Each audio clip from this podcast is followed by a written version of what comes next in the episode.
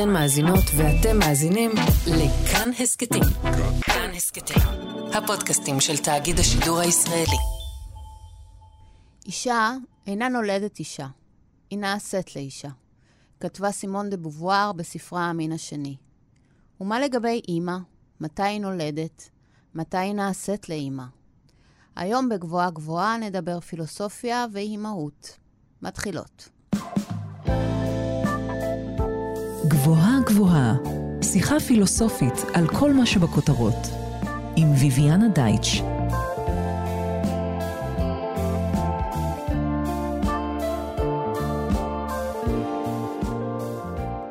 היי, אני ויויאנה דייטש, אנחנו על גבוהה גבוהה, תוכנית במדי שבוע ניקח פיסת מציאות אקטואלית ונפרק לה את הצורה הפילוסופית. השבוע, לבקשת לא מעט מאזינות, נדבר על אימהות מנקודת מבט פילוסופית והכי אקטואלית שיש. האימהות היא מצב קיומי מטלטל, משנה חיים. אז איך הפילוסופיה התייחסה ומתייחסת אליו, אם בכלל? תולדות הפילוסופיה נכתבה ברובה המוחלט על ידי גברים, כך שלא היה מפתיע לגלות שהאימהות כמעט לא נוכחת שם. ואם כן, אז בהיבטיה החברתיים פונקציונליים. החוויה האימהית, היות אימא בעולם, היא מרכיב נעלם. אז מתי הפילוסופיה מתחילה לדבר אימהות? איך היא עושה את זה? מה היא מחדשת לנו? איתי באולפן דוקטור ליאור לוי, חברת החוג לפילוסופיה וראש אופקים, תוכנית המצטיינות והמצטיינים של אוניברסיטת חיפה. דוקטור לוי עוסקת בפילוסופיה פמיניסטית, פנומנולוגיה ואקזיסטנציאליזם. שלום ליאור. שלום ויויאנה. זה חשוב שהפילוסופיה תעסוק באימהות?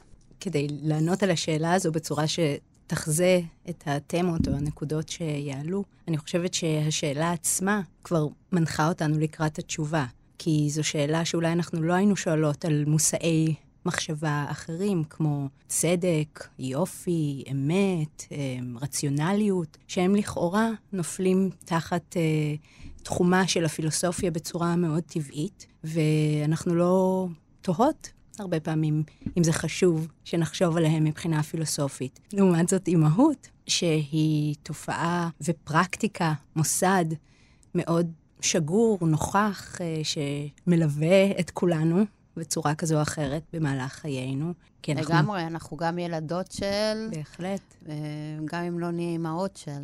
נכון מאוד, אנחנו נולדות תמיד לאם. לאימהות. ואנחנו בוחרות להיות אימהות או לא להיות אימהות. אולי אימהות הן לא רק נשים בכלל, כן? אז זה משהו באמת שמלווה את החיים שלנו בתור איזושהי פרקטיקה, והיא באמת נהדרת מהפילוסופיה, ואנחנו יכולות לתהות באיזה אופן היא שייכת לפילוסופיה, ובאמת כמו ששאלת, למה חשוב שפילוסופיה תעסוק באימהות? אז נדמה לי שיש שני כיוונים לחשוב על החשיבות הזו. מבחינה אחת שהיא מאוד משמעותית, והיא הייתה משמעותית עבור הרבה מאוד הגות פמיניסטית, המחשבה על אימהות פותחת בפנינו אופקים חדשים בתוך הפילוסופיה. היא מאפשרת לנו להשאיר את המונחים הפילוסופיים שלנו. לדוגמה? לדוגמה, לחשוב על מה זה להיות סובייקט. כשאנחנו ברגיל, אני חושבת, מבינות סובייקט תחת איזשהו מודל של אוטונומיות וזהות עצמית, וזה שנושא את עצמו ומקבל את ההכרעות שהוא מקבל, וזה אולי לא מקרי שאנחנו מנסחות את התיאור הזה בלשון זכר, נכון? כי הסובייקט, וזה גם למדנו... זה משהו מאוד אינדיבידואלי להיות סובייקט. הסובייקט הוא אינדיבידואל, והסובייקט הוא זה שבחופשיות בוחר את ה... כלומר שהפעולות שלו הן פעולות מסוימות, נניח, הן לא מותנות, אלא הן חופשיות, ואני אומרת, ואנחנו מדברות על הסובייקט הזה בלשון זכר, כי זה מודל באמת מאוד גברי, ואילו אימהות מציעה לנו איזשהו מודל אחר יחסי, שתמיד מערב פנייה למישהו, מישהי, רך ופגיע, ושוב גם כאן אפשר לפתוח סוגריים ולהגיד שהפנייה הזו, כשמכירים בה לפעמים בפילוסופיה, מכירים בה בצורה מטאפורית בלבד, ואולי גם אנחנו נרצה לחשוב על אימהות גם כמטאפורה וגם כאיזושהי פעולה קונקרטית שנשים וגברים מבצעות. אז אימהות, מתוך כך שהיא גם כרוכה בפנייה אל הזולת, והיא גם מזכירה לנו, מהכיוון השני, דרך היותנו בנות או בנים לאימהות, שסובייקטיביות היא משהו שאנחנו מתעצבים לתוכו, כן? ושהשלמות והאינדיבידואליות הזו היא באמת משהו שמתהווה לאורך זמן ובסיועם של אחרות ואחרים. אז באופן הזה, למשל, אם אנחנו נחשוב על סובייקטיביות דרך הפרדיגמה של האמא, שנצטרך לראות מהי, אז ייפתח בפנינו אופק אחר להבין מה יכול להיות סובייקט, מה ראוי שיהיה סובייקט, וכך גם על שורה של מושגים אחרים. דאגה, אהבה, זמניות. אחריות. אחריות, בהחלט. אז אני חושבת שיש לנו את הערך שהאימהות מביאה לתוך פילוסופיה. יש בעמדה הזאת איזה פוטנציאל לפתוח עוד משהו בחקירת האנושיות. לגמרי. ממש ככה. כן. ומהכיוון השני, אנחנו גם רוצות לחשוב בצורה פילוסופית על אימהות כמוסד וכחוויה. את אמרת לחשוב על האירועים הכי קונקרטיים, נכון? אז הייתה את הפרשייה הזאת עכשיו באסותא של האם שנושאת... מחדל העוברים. נכון, או... מחדל העוברים, כפי שהוא נקרא. כן. שבעקבותיו באמת עולה שלה, היה את הרפרנס החוזר הזה למשפט שלמה, נכון? ומי היא האם?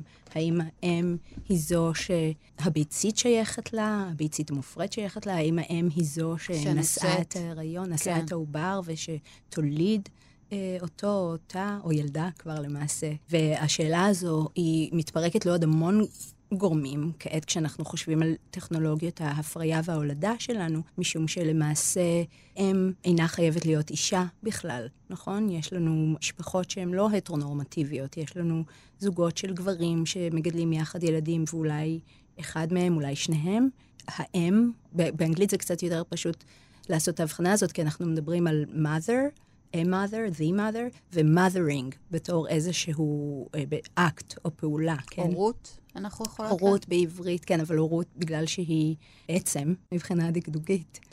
בכל מקרה, היא לא מערבת, כן. היא לא מצביעה על איזושהי ישות, אלא על פעולה שמתבצעת, נכון? אז גם גברים, אנחנו נרצה לומר, ויש גברים שאומרים, הם אימהות, או הם מבצעים את הפעולה של הגידול, או של היחס לילד שאנחנו מזהים עם אימהות. אבל למה לא להגיד אבות? למה אנחנו צריכים להגיד שהן אימהות? אז זו שאלה טובה בפני עצמה. אנחנו חושבים שיש באמת איזשהו הבדל עקרוני. ושוב, פה המחשבה הפילוסופית על אימהות באמת תחדד מה אנחנו מדברות כשאנחנו מדברות על אימא. כי על פניו, כשאנחנו אומרים מהי אימהות, אז אנחנו נבחין את האימהות מחד מאבהות, ואז אנחנו אולי נאמר, יש כאן איזשהו הבדל מגדרי, ואולי אימהות ואבהות קשורה לזהות המגדרית של מי שנושא את הפעולה הזו, וזו הבחנה בין נשים וגברים. נבחין את אימהות מצאצאות, וזה נניח הבדל דורי, הבדל במיקום השערותי, כן?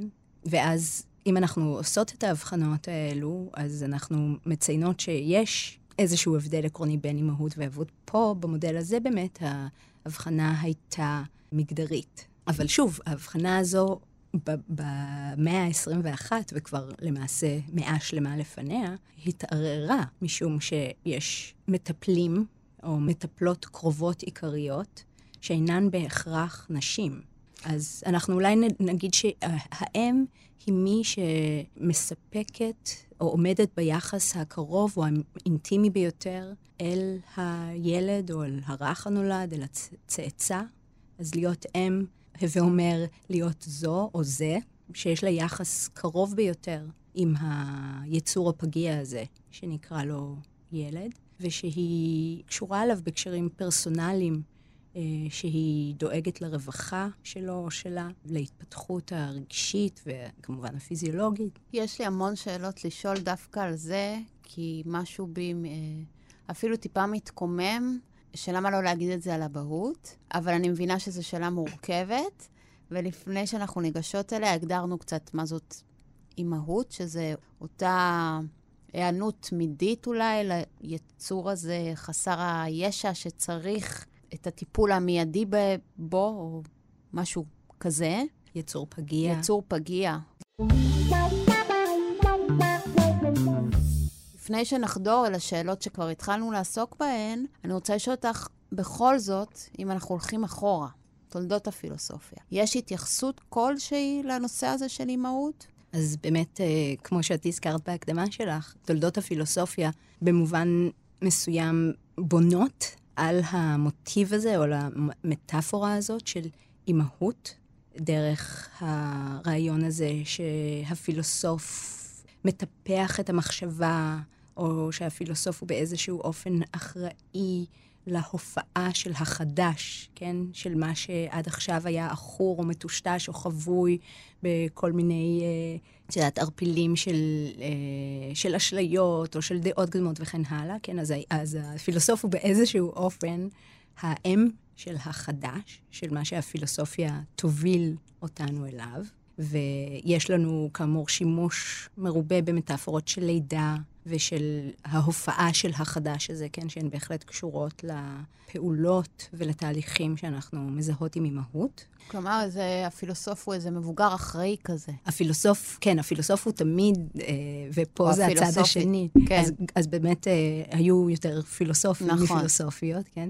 והפילוסוף הוא באמת המבוגר האחראי, אבל באמת, מה שקורה זה שהוא נולד כזה, כלומר, אנחנו בקושי שומעים על אימהות של פילוסופים. יש ממש מעט מקרים יוצאי דופן, למשל אוגוסטינוס שמדבר על האם שלו בצורה, נותן לנו נוכחות משמעותית, ויש לנו כמובן את סוקרטס שבאופן מפורסם מצביע על הפיכתו למישהו ועל הקשר שלו לפילוסופיה דרך קשר אל אישה שהיא עצמה נהדרת, היא נוכחת רק דרך הדברים שלו. איך הוא עושה את זה? דיוטימה במשתה, והאישה הזו היא עצמה מילדת, כן, אז יש לנו פה גם איזשהו קשר מאוד מעניין לאימהות, והיא בעצם מחלצת ממנו או מאפשרת לו לתת קיום למשהו שהיה קיים בצורה מובלעת, וזה הרעיון הפלטוני, כשאנחנו שומעים על זה דרך אפלטון, של היזכרות, שידיעה היא בעצם היזכרות באיזשהו תוכן שהוא נשכח, או שהוא עמום, או שהוא מודחק. מודחק זה אולי מילה מודרנית מדי, אבל בכל מקרה, הפילוסופיה, מה שהיא עושה זה אקספליקציה, הנהרה, או העלאה שוב אל המודעות, אל משהו שנשכח מן המודעות, כן? ואת זה הוא לומד מדיוטימה, שמלמדת אותו, זה אפרופו הדיון בארוס או באהבה.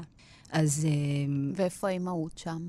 אז שוב, האימהות היא תמיד נוכחת נפקדת בטקסטים האלו, כי היא מופיעה דרך הקשרים האלה ללידה, לאיזושהי פעולה שכשהפילוסוף מבצע אותה, היא פעולה יצירתית, היא פעולה שוב שמביאה משהו חדש אל העולם, שהיא מאפשרת לנו לעמוד פנים מול פנים אל משהו שהוא יוצא דופן, ושהוא שובר את הדפוסים המוכרים של היומיום, אבל כאמור היא לידה נקייה, לידה קונספטואלית, כן? היא לא לידה עם כל הדם והגופניות והכאב שמלווים את הלידה הממשית. אז הלידה למשל היא מטאפורה מאוד מאוד מרכזית עבור פילוסופים, אבל לידות ממשיות הן לא נוכחות בפילוסופיה, בהיסטוריה של הפילוסופיה. ואימהות גם כן, אז למרות שכמו שאמרת, הפילוסוף הוא המבוגר האחראי, אז הוא פשוט נותן את הרושם, אם אנחנו מסתכלות על הטקסטים האלו, שהוא תמיד היה כך, זה אפרופו הדמות של הסובייקט שאנחנו חשבנו עליו. זה שהוא תמיד שלם, זהה לעצמו אינדיבידואל, אדון להכרעות שלו וכן הלאה, כן? לא, הוא פשוט הופיע ככה, הוא התהווה ככה, משום שיש איזושהי מהות, נניח רציונליות או תבוניות, שהיא מגדירה אותו, והיא לא הייתה צריכה להתפתח בו. ואת אומרת בעצם שבתוך זה מובלע, שהייתה שם אם שדאגה, סייעה או תמכה בהתפתחות, הובילה להתפתחות, טיפחה התפתחות כזו ולא כזו. זה מה שאת אומרת לנו, שגם כשזה במובלע, בסופו של דבר אפשר לקרוא בין השורות, הייתה שם אם. זה אנחנו יודעות מהביוגרפיות שלנו, שבוודאי ובוודאי הייתה שם אם. ושיש צורך לתת, אם תחשבי מכיוון אחר לגמרי, פילוסוף שמתנגד לתפיסה הזאת שסובייקטיביות היא דבר זהה לעצמו וגדור ואוטונומי, פילוסוף כמו היידגר. כשהיידגר מדבר על הסיטואציה האנושית, כן, על הקיום שלנו, אז אחד מהמאפיינים המכוננים שלו, נניח, זה המושלכות, כן, אנחנו מושלכים לעולם, אבל מה זה מושלכים? אנחנו מושלכים לעולם שכמו שהיידגר אומר, הוא עולם פומבי ועולם משותף, אבל יש בעולם הזה נוכחות מאוד מיוחדת, מיידית, שיש לי קשרים אינטימיים אליה, ושהיא זו הרבה פעמים שמתווכת לי את המושלכות הזו. תחשבי למשל על הביטוי שלנו, שגם הוא ביטוי שאפשר לחשוב עליו מכל מיני כיוונים, אבל של שפת אם. כלומר, השפה הראשונית הזו שאנחנו רוכשות אז אצלנו הרבה פעמים זה כבר קשור למושגים של לאום והשתייכות למעגלים רחבים יותר, אבל אם נחשוב על זה בצורה מילולית, האינטימיות הזו שיש לי עם מי שדואגת לי ומי שמאפשרת לי לצמוח ולגדול, שמקנה לי שפה ומקנה לי כך דרכים לתווך את העולם לעצמי ולהבין את עצמי, להפוך להיות מי שאני, כן? אז המושלכות הזו היא תמיד כרוכה בפעולה ובהופעה שלהם, ולהם הזאת עצמה אין מקום בהיסטוריה של הפילוסופיה. אתמול שוחחתי עם חברה שלי. היא הפכה לאמא לפני, אני חושבת, 2, אולי כבר 3. היא אמרה לי, ברמה האקזיסטנציאליסטית של הקיום, כאילו האקזיסטנציאליזם הרבה מתעסק במוות. והיא אומרת, ההפיכה לאם זה התחושה הכי אקזיסטנציאליסטית שיש. את מושלכת להיות אמא. פתאום כל הקיום משתנה, את כבר לא אותו סובייקט שאמרו לך שתהפכי להיות, פתאום הדאגה מטורפת ליצור אחר, או ההבנה שאת זהו, את לא לבד. נכון שהיית בת לה, אבל עכשיו את אימא לה. אני מסכימה, בטח במובן הביוגרפי והאישי, וזו עוד נקודה שהיא גם משמעותית כשאנחנו חושבות על הקשר בין מחשבה בין אימהות, ומחשבה ופילוסופיה, וסוג הטלטלה הזו שאנחנו עוברות או עוברים כשאנחנו נהיים אימהות או הורים, ואנחנו מופקעים מאיזשהו קיום שהיה לנו, מוצאים את עצמנו בתוך מין קיום ושגרה חדשה של דאגה, וגם של מטלות אינסופיות שאין לנו ברירה אלא לעשות אותם. כלומר, מה זה אין לנו ברירה? גם על זה נוכל לחשוב, אבל אנחנו נקראות כל הזמן לעיסוק בתינוק. ההוויה השתנתה. בדיוק, ההוויה השתנתה, ואיזה זמן ואיזה אפשרות זה משאיר למחשבה ולפילוסופיה. באמת, כשדאגתי מהר לסיים את הדוקטורט שלי לפני שהבת שלי נולדה, כי ידעתי שזה יהיה סוג מסוים, סוג אחר של שגרה וסוג אחר של יומיום. אמרו לי, תראי, יהיה לך הרבה מאוד זמן לכתוב כשהיא תישן ובין לבין, כן, אבל זה שוב, יש לנו גם בביטויים האלה איזושהי הפרדה בין הפעולות שאנחנו עושות כאימהות, שהן נניח הפעולות הלא פילוסופיות, והפעולות שאנחנו נעשה כפילוסופיות בזמן שאנחנו יכולות לקחת הפסקה מהאימהות, כן, כשהתינוקת ישנה וכן הלאה.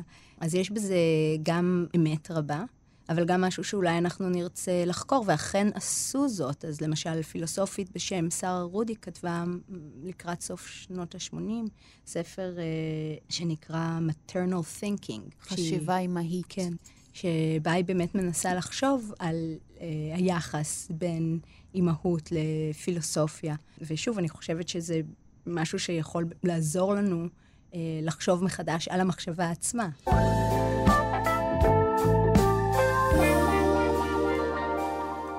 מתי אנחנו כן מתחילות לראות איזושהי התייחסות יותר ישירה, יותר ברורה לדבר הזה של אימהות? אז אולי אנחנו נציין כאיזשהו רגע משמעותי בציר הזמן, באמת את הספר של בובואר המין השני, שבו היא מבקשת מאיתנו לחשוב מחדש את המשמעות של הקטגוריה אישה, קטגוריה שהמשמעות שנוצקה לתוכה, בובואר אומרת לנו, היא משמעות גברית, משום שגברים הם אלו שכתבו את ההיסטוריה, והייצוגים שיש לנו של נשים הם ייצוגים שנכתבו או הוצאו על ידי גברים ועל ידי תרבות שהיא תרבות גברית. ואז בובואר מבקשת מאיתנו לחשוב מחדש מה פירוש להיות אישה. בין היתר, המחשבה הזו צריכה להוביל אותנו להכרה שאישה היא קטגוריה חברתית, לא קטגוריה טבעית, שבעצם אנחנו לא יכולות לזהות נשיות עם נקביות. עם ביולוגיה. עם ביולוגיה, כן. אלא שיש תהליך של להעשות אישה. ובמסגרת החקירה של אודות ההעשות הזו, האופן שבו אנחנו הופכות לנשים, היא גם בוחנת את האימהות. כלומר, אימהות שהיא איזושהי תחנה משמעותית עבור בובואר, כשהיא מסתכלת על חיים של נשים קונקרטיות, אז היא רואה שאימהות זה איזושהי צומת מאוד משמעותית בחייה של אישה, והיא מנתחת אותה, את הצומת הזו, את החוויה הזאת, וגם את המוסד, מבחינה פילוסופית. כשהיא עושה את זה, אז כאמור, אימהות הופכת להיות אובייקט פילוסופי. בסדר? האימהות הופכת להיות איזשהו נושא שאנחנו חושבות עליה בצורה שיטתית, בצורה פילוסופית. מה זאת אומרת? זאת אומרת שהיא לא רק איזושהי מטאפורה מרחפת שם ברקע, אלא אנחנו רוצות באמת לראות מה המשמעות עבור נשים של היותן אימהות או הפיכתן לאימהות. כשבובואר הופכת את האימהות לשאלה פילוסופית או חושבת עליה מבחינה פילוסופית, היא לא מעריכה מחדש את האימהות הקונקרטית בצורה מנוגדת למה שהיינו יכולים לחלץ מהשתיקה של הפילוסופים אודות אימהות קונקרטיות. כלומר, בובואר לא מהללת את האימהות. בכלל לא. למעשה, הדיון שלה באימהות נפתח תוך ניתוח מאוד מאוד ממושך של הזכות להפלה. יש בה משהו שחוזר כאילו האימהות לוקחת את הסובייקטיביות הזאת אולי, היא כאילו מפריעה באיזושהי דרך. נכון מאוד, כי לבובואר באמת יש איזשהו מודל של מה פירוש להיות סובייקט. היא מזהה סובייקטיביות עם מה שהיא מכנה, בהמשך למסורת האקזיסטנציאליסטית שהיא שייכת אליה, טרנסנדנטיות או חריגה, היכולת להשליך את עצמי אל עבר מה שאינני עדיין, היכולת להפוך את עצמי דרך פרקסיס, דרך פעולות בלתי פוסקות, להיות משהו שאינני. ומתוך היכולת הזו להשליך את עצמי נובעת יכולת גם לשלול את המצב שבו אני מוצאת את עצמי. כן? זה גם לידה. זה יכול להיות קשור ללידה. בתור מושג פילוסופי, אפשר לחשוב עליו דרך המטאפורה הזו של קריאה או של הופעה של המשהו החדש, כן? אבל זה לידה מאוד מאוד, כמו שאמרנו, נקייה. לידה שאין בה מקום, אותו מקום שיש לזולת ולגופניות, שיש בלידה ממשית. אבל זה המודל שלה של להיות סובייקט, ומה שהיא חושבת זה שהמודל הזה של סובייקטיביות הוא פתוח בעיקר, שלא לומר רק, עבור גברים. ונשים לא זוכות לעצב באופן הזה את הקיום שלהם. נשים הן כלואות בספירה שהיא מכנה האימננטיות, משום שהן מזוהות עם איזושהי ביולוגיה, עם נטייה ולדנית, עם גופניות שמכריעה אותן, כן? הן מזוהות עם האירציונלי ועם הרגשי וכן הלאה, ולפי הקריאה של בובואר, בשל כך נמנעת מהן השתתפות בחיים המשותפים, הפוליטיים, שבהן אנחנו יכולות לחצוב את דמותנו. נשארות מוגבלות לספירה של הבית, והן שם בשירותו, עומדות בשירותו של הגבר, הבעל שלהם, ואחר כך הצאצאים שלהם. וכשהן מוגבלות לספירה הזו של האימננטיות, הן גם מוגבלות לסוג מסוים של חיים, חיים שפילוסופית כמו חנה ארנדט, אחר כך זיהתה עם החיים המעגליים, הביולוגיים של העמל. תחשבי על העמל הביתי, שברגע שאנחנו מסיימות, נניח לבשל, ואז האוכל הזה נאכל. ולמי יש כוח להיות פוליטי? וכן, זה לא ספירה שהפוליטיות עולה בה, זה לא ספירה של פעולה ושל חדשנות, אלא של מעגליות בלתי פוסקת, של עבודה סיזיפית כזו, שהיא מתקלה ברגע שהיא משלימה את עצמה, והיא לא מותירה שום דבר. כל מה שהיא מותירה זה רק את הזבל הזה שיוצא מהגוף שלנו, חסר ערך ומשמעות, כן? אז זה הספירה שלתוכו נשים צומצמו והוגבלו, ובובואר רוצה עכשיו, קוראת לנו לשנות את המצב. אחת מהדרכים שבהן היא משנה את המצב, זה דרך בחינה מחודשת של אימהות. מוסד שלתוכו, כפי שבובואר קוראת את זה, נשים היו חייבות להשתייך. כלומר, נשים היה מצופה מנשים, ולא רק שהיה מצופה, אלא אף האימהות נחשבה כתכלית של קיומם, כאפשרות שלהם להגשים את עצמן. אז ההגשמה פר אקסלנס עבור האישה, הגשמת הנשיות. בדיוק, הגשמת הנשיות היא ההפיכה לאם, והיא מתוגמלת על ידי החברה ברגעים שהיא נהפכת לאם. ואני חושבת שהרבה מאוד דיונים בסביבה הישראלית, דיונים בעל הורות, אם באופן שהחברה המסוימת שלנו, הרבה פעמים מקדשת, מתגמלת, דוחפת, והלחצים השונים שמופעלים על נשים, על מנת להפוך לאימהות. כמובן שכשהן עושות את זה בהקשר הישראלי, הישראלי ציוני, ההולדה הזו היא מאוד קשורה למשימה הלאומית. כן, כן. ועבור בובואר, הוולדנות הזו היא גורמת לאישה להיות בשירות המין האנושי. מה שקורה זה באמצעות הפיכתה לאם, האישה המופקעת מהסובייקטיביות שלה, והיא בעצם עובדת בשירות הספישיז שלה, בשירות המין שלה, כן? כשהיא מעמידה צאצאים והיא מבטיחה את הישארותו.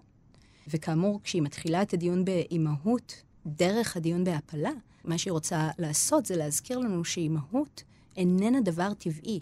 כלומר, מבחינת בובואר, כל תופעה אנושית איננה טבעית, אלא היא בעיקרה אנושית, היינו, אנחנו הופכים אותה לבעלת משמעות כזו או אחרת. בדיוק זה מה שקורה עם אימהות.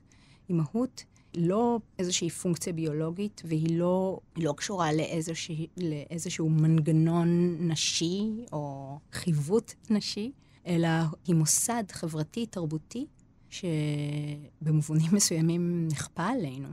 בובואר כמובן עצמה איננה אם, ומבחירה היא כותבת ברגע שבו הפלות הן בלתי חוקיות. גם אנחנו פה רואות עד כמה הביקורת של בובואר עצמה הייתה נתונה לביקורת, אבל כשאנחנו חושבות עכשיו על האופן שבו בארצות הברית למשל הזכות להפלות מופקעת מנשים, אנחנו מבינות, רוצות לחזור לבובואר. כן, אנחנו מבינות עד כמה זה רלוונטי.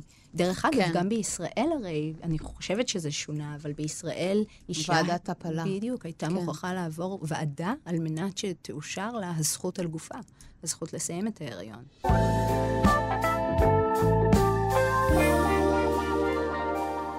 עבור מי שמצטרפת אלינו עכשיו, אנחנו על גבוהה גבוהה, אני ויויאנה דייטש, איתי באולפן דוקטור ליאור לוי, ואנחנו בוחנות יחד נקודות מבט פילוסופיות על אימהות.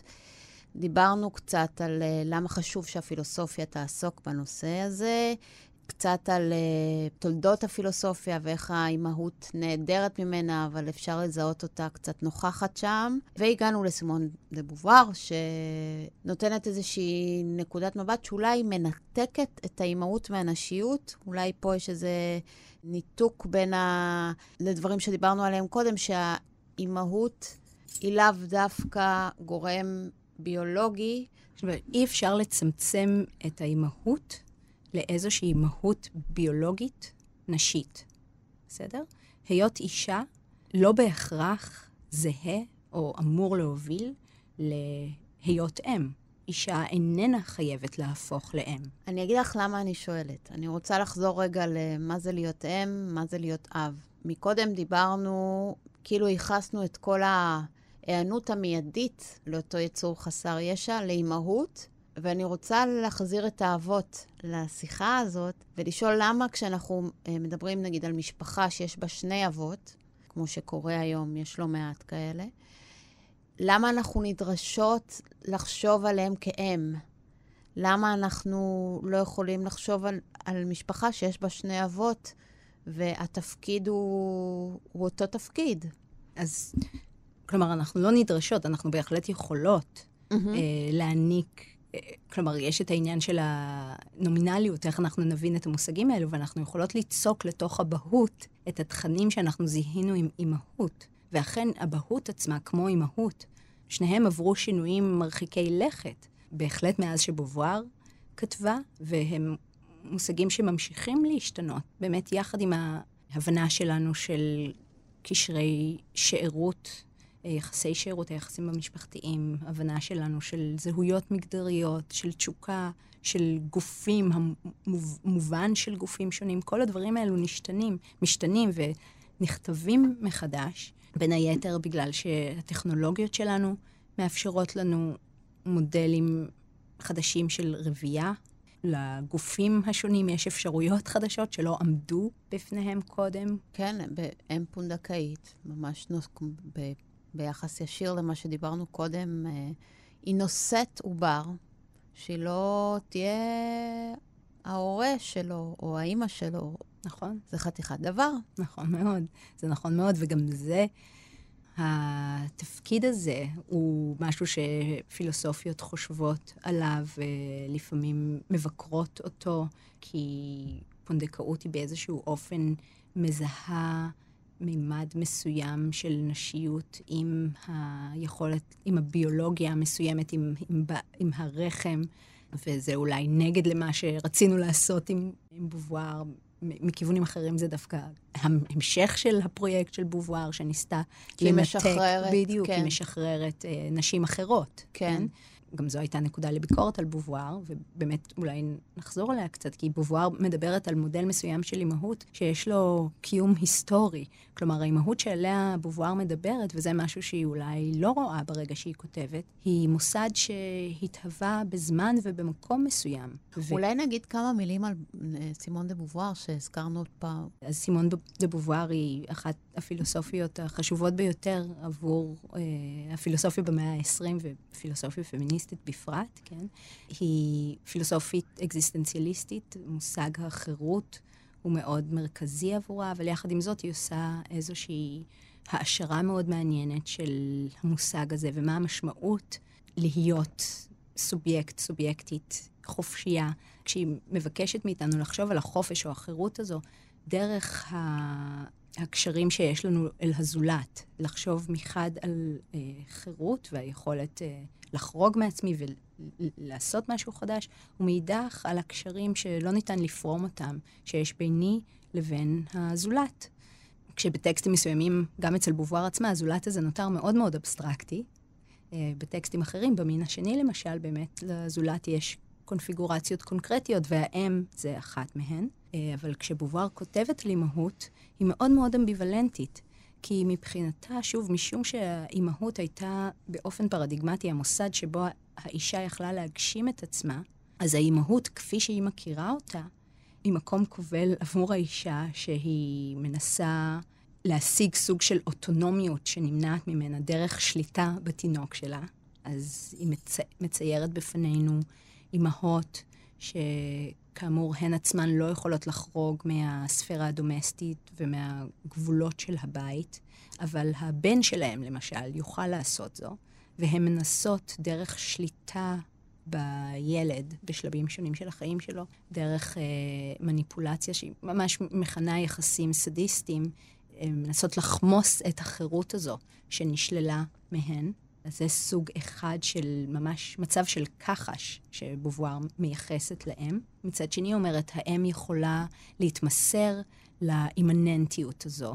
היא מתמסרת להפיכתה לגוף. היא קושרת בין אימהות להיריון, קשר שאחר כך אפשר לחשוב עליו או להרער אותו, כן?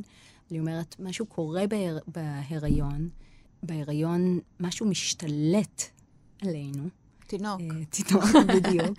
אבל היא מתארת את זה בצורה מאוד יפה, ועל אף שהיא לרוב ביקורתית, אני דווקא חושבת שזה מאוד יכול לתת לנו פתח לחשוב, כפי שפילוסופיות אחרות אכן עשו, על מה פירוש להיות אנושי, כי יש לנו פה איזשהו יצור, האם, האישה, שהגוף שלה הוא שניים באחד, איזושהי חוסר זהות עצמית עקרונית, שמקבלים אותו תוך כדי פליאה, לפעמים גם מקבלים אותו תוך כדי גועל, ומבחינתה, למשל, הקאות הבוקר והבחילות, זה איזשהו ביטוי לאימה שהאם חשה, כן? אבל זה כן איזשהו סוג של שינוי רדיקלי של הגוף שלנו, של הגופניות, והיא אומרת, ויש נשים שמתמסרות להפיכתן לבשר, לגוף, ושהן מצפות, הן נהנות מהאופנים שהן מתוגמלות, כן, להישאר במיטה, ושהביאו לך את הארוחה, ושהן מטפלים בתקופת משכב הלידה, וסוג הטיפול, והן אף מצפות שהן יתוגמלו תמיד באופן הזה. גם זה מבחינת בובואר ככה, בגלל שמה שמייחד את הקיום שלנו זה בדיוק איזשהו סוג של עמימות כזו, שאנחנו גם גוף, אבל לא רק גוף, ואנחנו גם חירות, אבל לא רק חירות, כן? והאם, דרך שני המודלים האלו שהיא מציעה, היא תמיד נופלת לקוטב אחד או לקוטב אחר.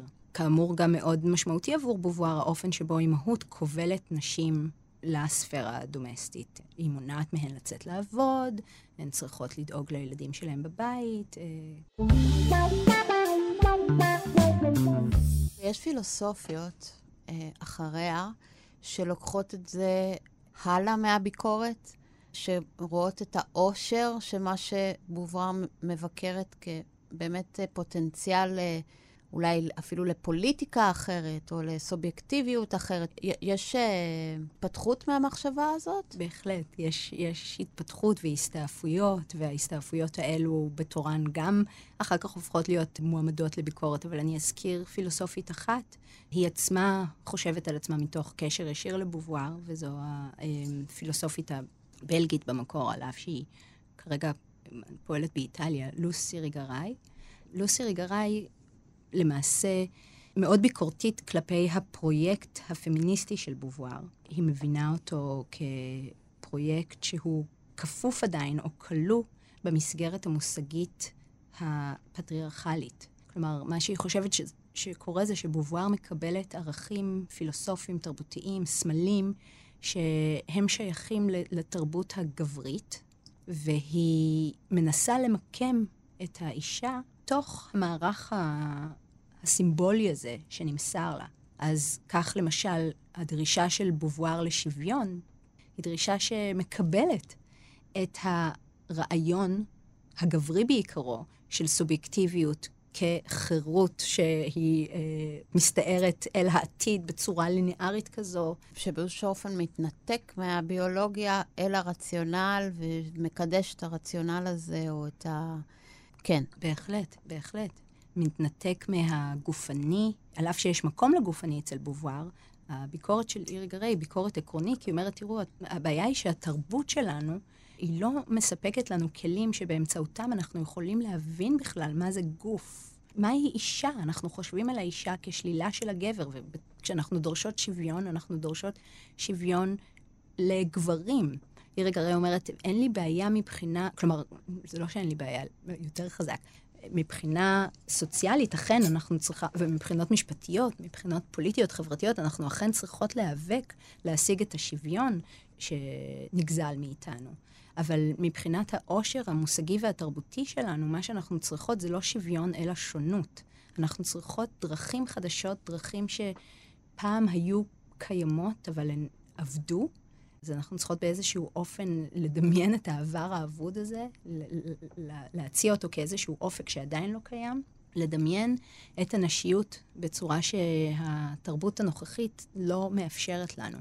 הביקורת הזו היא קשורה מאוד, או דמות מרכזית עבור איריגריי בביקורת הזו, היא דמותה של האם. אז איריגריי אומרת...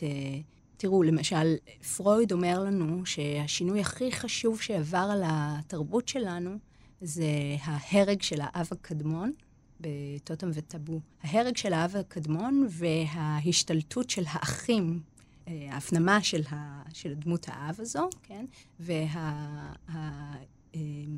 וההפיכה שהובילה לעלייה של האחים במקום הדמות העריצית הזו של האב.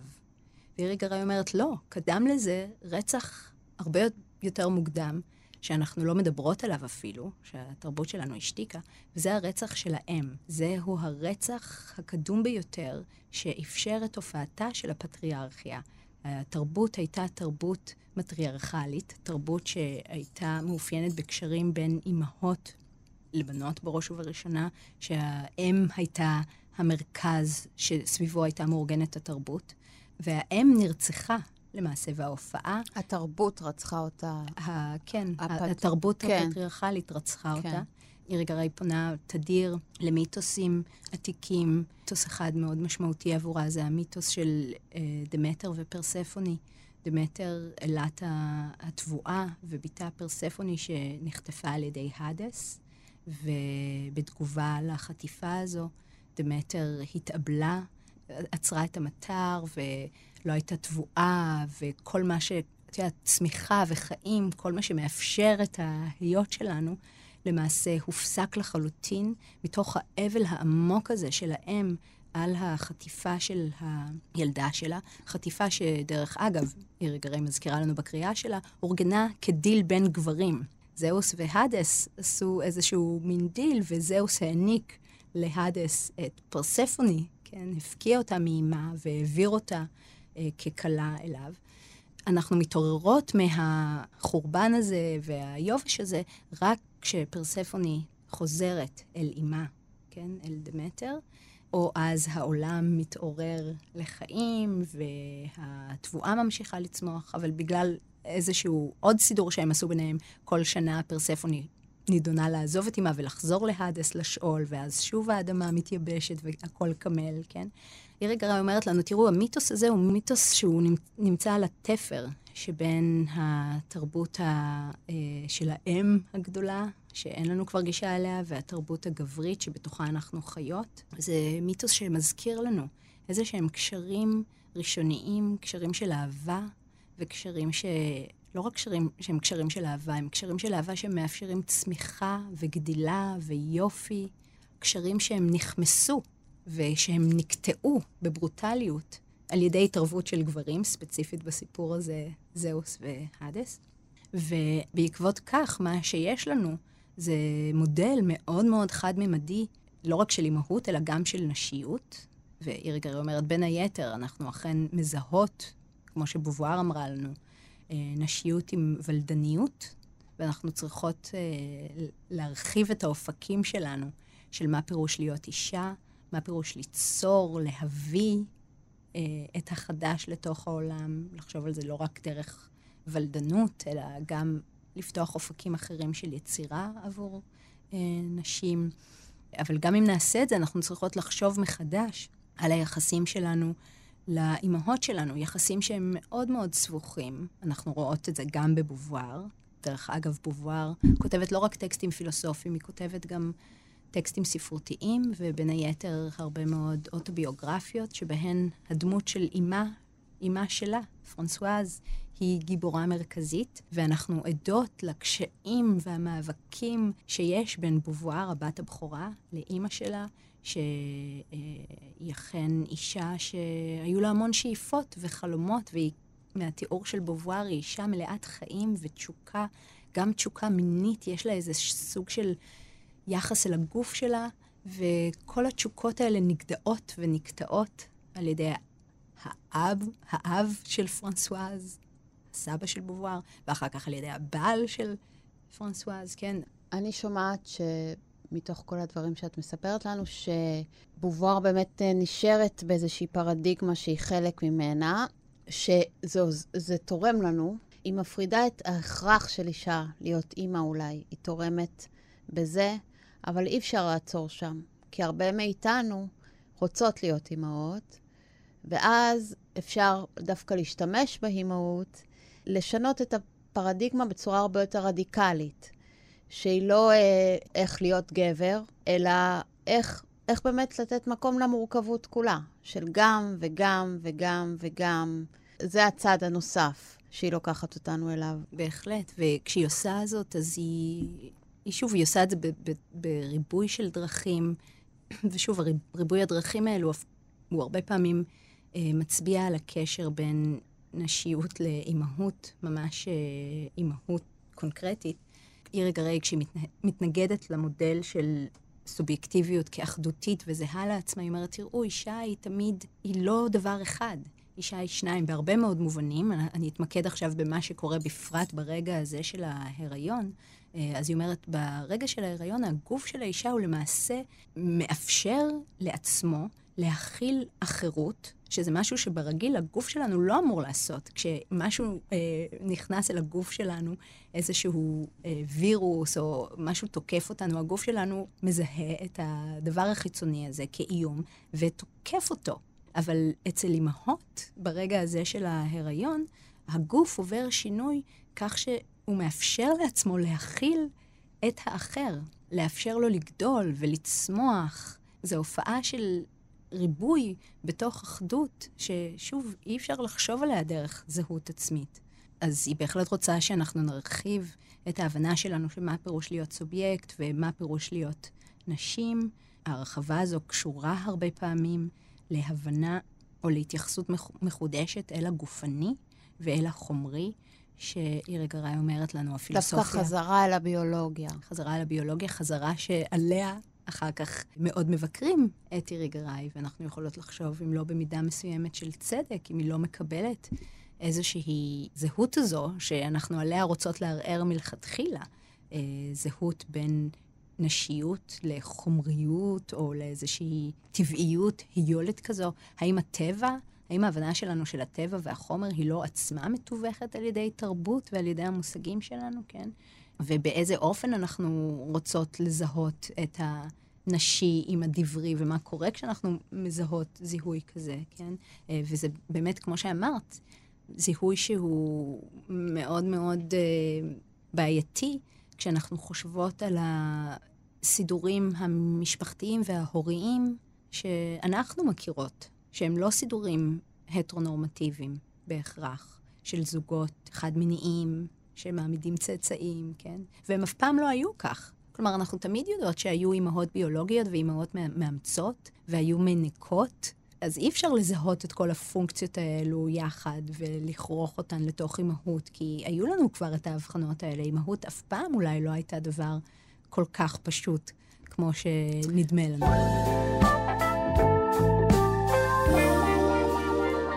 אז לפני סיום אני רוצה לשאול אותך שאלה אחרי כל המסע שעשינו, מה זה אימהות? אני כן הייתי רוצה להשאיר את השאלה הזאת פתוחה, ואולי באמת לחשוב על הקשר בין אימהות לאיזושהי פתיחות, שהיא פתיחות לא רק אל הרך הנולד הזה שאנחנו נשים או גברים מטפלות בו ופונות אליו ושומרות עליו מתוך אהבה ודאגה ומגוון של רגשות. אולי לא צריך לעשות, לא צריך לחשוב על אימהות תחת התמונה הרמונית דווקא של איזושהי פניות מוחלטת, גם מקום שאנחנו יכולות להתאמת עם תסכולים ועם פחדים וחרדות וכן הלאה. אבל אימהות היא גם, היא נותרת פתוחה משום שהיא, נראה לי, וזה אולי הערה ביוגרפית, אבל אני חושבת שהיא תמיד גם מחייבת אותנו לחשוב על קשרים בין-דוריים. להיות אימא במובן מסוים זה לחזור ולבקר את המקום שלי כבת, ולחשוב על האימא או האימהות שהפכו אותי למי שאני, והקשרים שיש לי, על התלות, לפעמים מכבידה, ולפעמים גם נורא יפה ונפלאה, ביני לבין הנשים והגברים שהורו אותי, והיוו לי אימא. אז במובן הזה, אימהות היא סוג של אפשרות לרפלקציה. זה נורא נורא כללי, אבל שוב, כשאני חושבת על זה, סוג של רפלקציה לא רק על היחס שלי לזולת, ובצורה קונקרטית לרך הנולד ולילד, המתבגרת והאישה או האיש, הילדים שלי הפכו להיות, גם אפשרות לחשוב על עצמי בזמן ועל הקשרים שלי, על מי שאפשרו לי להיות או לא להיות הם, להפוך להיות מי שאני. פילוסופיה במיטבה. מה יותר פילוסופי מזה? אין. דוקטור ליאור לוי, תודה רבה לך על השיחה הזאת.